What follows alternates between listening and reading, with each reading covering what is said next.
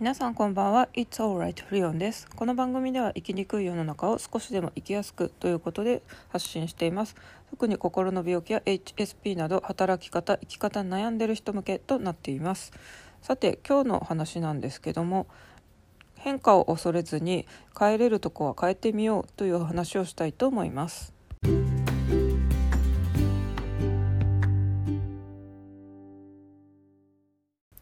さて今日は変えられることは変えてみようっていう話をしたいと思いますこの話をどうしてしようかと思ったのかというとですね ちょっとまた片付けに関する話で本当に引っ越しから片付けの話ばっかり最近しててですねもうしつこいとかうざいとか飽きたとか思われるかもしれないんですけどもちょっとですね一通りあの家具とかが届いて片付くまではお付き合いください。でえーと、今日やっとですね無印の箱系が来ましてあの半透明のポリなんちゃらってやつですね。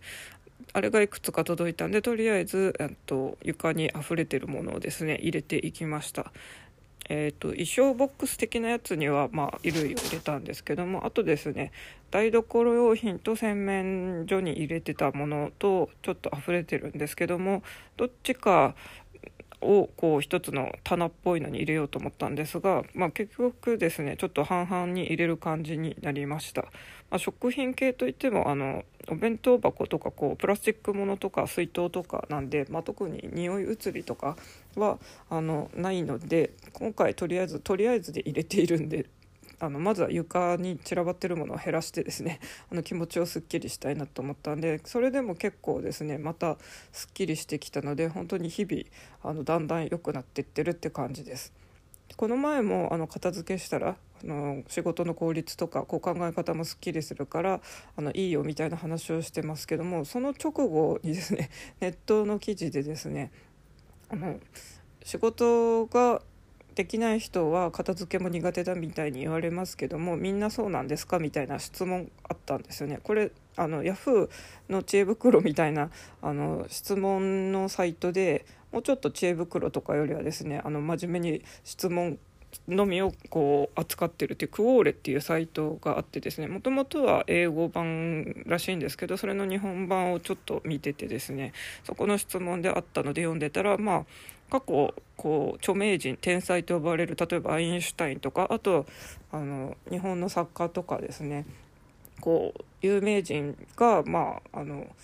ぐちゃぐちゃの机の中でこう作品を書いたりとかですね勉強している研究してるみたいな姿があったんで別に片付けられないからってあの仕事ができないわけではないみたいな話だったんですけども、まあ、そこに載ってる人たちって本当にもうあの日本でも有名な作家とか世界的に有名な学者とかなんであのなんか。ちょっと特別な例なような気もしますけども基本的にはやっぱり片付いてないよりは片付いてる方がいいのかなと思います。まあ、そんな片付けをしてる中ですねこの前家具を大移動したって言ってたんですけども今回の部屋は本当にあの腰高窓が結構壁の多くをですね占めていましてあとは作り付けのクローゼットとかあったりしてその3点ユニットのドアとかでですね正直あの縦長で使える壁面が少ないんですよ。なので背の高い家具を置く場所がちょっと本当にないんですよね。あの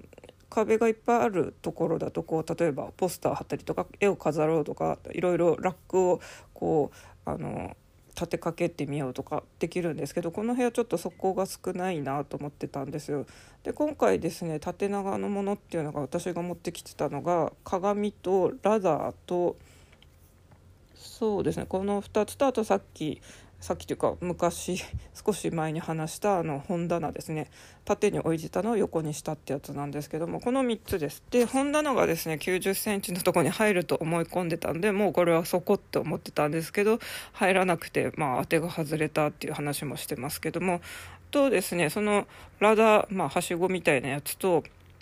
あの大きな鏡はですねちょっとあの一つの壁に並べて置いてたんですよね。で特に鏡が私結構でっかいのを持ってましてでそれはもうそこにしか置けないなと思ってたんですけどもその本棚をですね移動したのであのそこに置いてた鏡をですね他のとこに置かなきゃいけなくなったんでとりあえずあの針で出てるとこに立てかけてるんですけども最初ですねちょっともう針よりも大きくて鏡がボンってあるんでいやこの鏡もう処分するしかないかなとかうっすら思ってたんですよね今の部屋玄関にあのちっちゃめですけども全身映る鏡がもともとついてるんでまああのこの大きい鏡を処分しても全身は見れるんですよね。ですがまあ立てかけておいてみたらですねなんか少し経ってみるとこれ意外とありかなと思ったのとあと本棚もですねその9 0センチの針と壁の間にしか入んないと思ってたんですけどもまあ動かしてみてですねしかも縦だったものをまあ横にできることが分かったんで横にしたってだけでも結構大きい変化なんですけどもそれをですねあのせっかくあの空いているその縦に物が置けるとこにですねあえて横に置いてみたんですよね。まあそれも意外と良かったんですよ。縦にしても置いてみたんですけど結構視線を塞いでですね圧迫感を感じたんであの横にしましたなので結構これはこここれはここってかなり引っ越し前にもあの内覧したりあの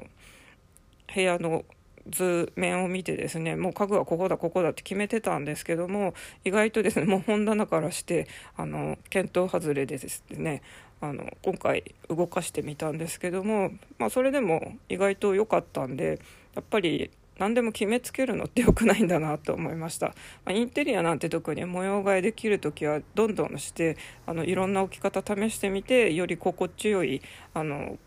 部屋にしていけばいいと思うんですよね。私やっぱりインテリアの方は結構買ったり読んだりしてますけどもあの一人暮らしの女性のインスタかなんかから本を出した人がいたんですけどその人とかは本当にですねあのちょこちょこ部屋の模様替えしてるの写真も載ってました。結構やっぱり女性であの一人暮らしで家具大きいのですねベッドとかを移動するって大変だと思うんですけどもその人は本当にですねあの部屋の真ん中に置いてみたとかなんか壁に沿わせてみたとかですねあの本当にいろんなタイプの移動した写真も載せてるんでまあなんか部屋好きそういうインテリア好きの人だったらこうやってやっぱりいろいろ試してこそだよなって思ったりしたんですよね。とりあえずですねまずはそういうまあ何でもちょっと決めつけないでチャレンジしてみようって思ったのでその話をしてみました。ということで変えれることは変えていこうって話してますけども、まあ、逆説的になりますけどもあのルーティンとかも自分の定番化みたいなものを決めてそこはですねあの脳のこうリソースとですね時間を節約するっていうのも普段の生活ではあってもいいと思います。洋服選びっていうのは特に女性はですね本当にいつも悩んじゃうものですけども男性の起業家とかはですねその脳のリソースと時間の節約でもう同じコーディネートを先に決めてるっていうパターンの人結構いますよね。有名な例だとスティーブン・ジョブズですね。黒のタートルネックジーパンスニーカー。いつも同じ形色の服を着てるけどそれは何枚もそれを持っててあの着替えてるんですよね。これ確かフェイスブックのあの創業者の人もそうだったりとかですね。あとまあ小成社長の YouTube で見ましたけども、まあ、黒のあのユニクロのソックスを何足も買ってそればっかりを履けみたいなことを言ってる動画も見たりしてですね。私それはちょっとですねあの真似してみました、まあ、ちょっと男性のそういう話はですね女性からするとちょっとあの服装もちょっと楽しみたいということであの全部を取り入れられないんですがちょっとですね靴下は真似してみました。そういう感じでですねまああのやっぱり何かを選ぶっていうのは本当に脳を使うので特にですね毎朝女性私もそうですけどもなんか服いっぱいあるのにあの今日着る服がないって本当にすごい永遠の悩みだと思うんですけども、まあ、それを防ぐのにですね休みの日のうちに次の週のあの平日例えば5日仕事がある人だったらその5日分も先にコーディネートを決めてセットを組んでおくとかですね、まあ、そういうことをしておくと少し朝楽になったりするっていうので、まあ、ちょっとこれはあの制服化とかあと定番化みたいな感じですよね。まあそういうところで節約しといて他に自分が取り組みたいことに頭そのノートか時間とか体をこう開けておくみたいなのもあのやっておくのがいいと思います。まあ、ちょっとですねこの洋服の話でいくとあの何でも変えてみようって言ってた話なのになんか同じ定番の服ばっかりになったらなんかおかしくないかっていう矛盾してんじゃないのって突っ込まれそうですけどもまあそこはですねあの仕事の服はそうやって決め平日5日なら5日でがっちり決めといてあと休日の日はですねこういつもと違う組み合わせを試してみるとかやってみればいいんじゃないのかなと思います。でなんか成功の秘訣っていろいろ自己啓発本とかビジネス本でも言われてますけど最近はほとんどもうあの継続する力だってほとんど結論がなんか出てる気がしますけどもあの日々の習慣にも落とし込むっていうのをやっていけばいいんですよね。例えば私も今、まあ、英語の勉強しなきゃと思いつつですね最近本当にインテリアの方にかまけてるというとあれですけども、まあ、そっちの方の時間多くなってますけども例えば英語の勉強をもう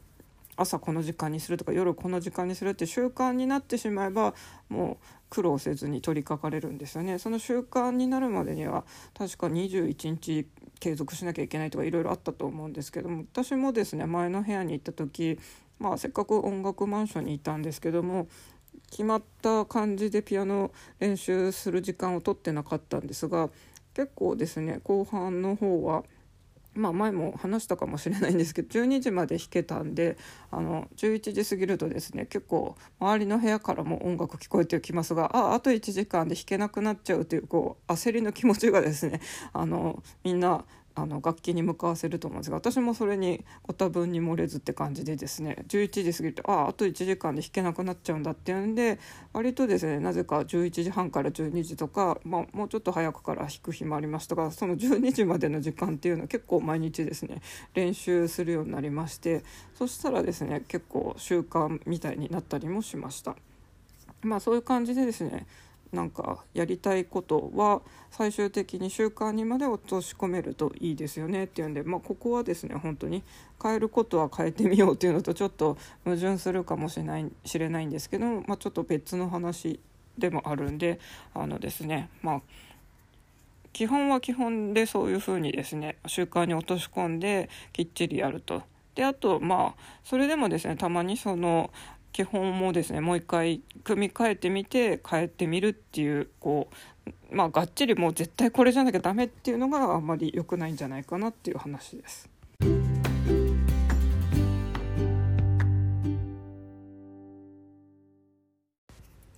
というわけで今日は固定概念に縛られず変えられることは変えてみようっていう話をメインにしました。まああのインテリアのこういろんなですねネットのこう記事とかを見てるとですね本当にすごい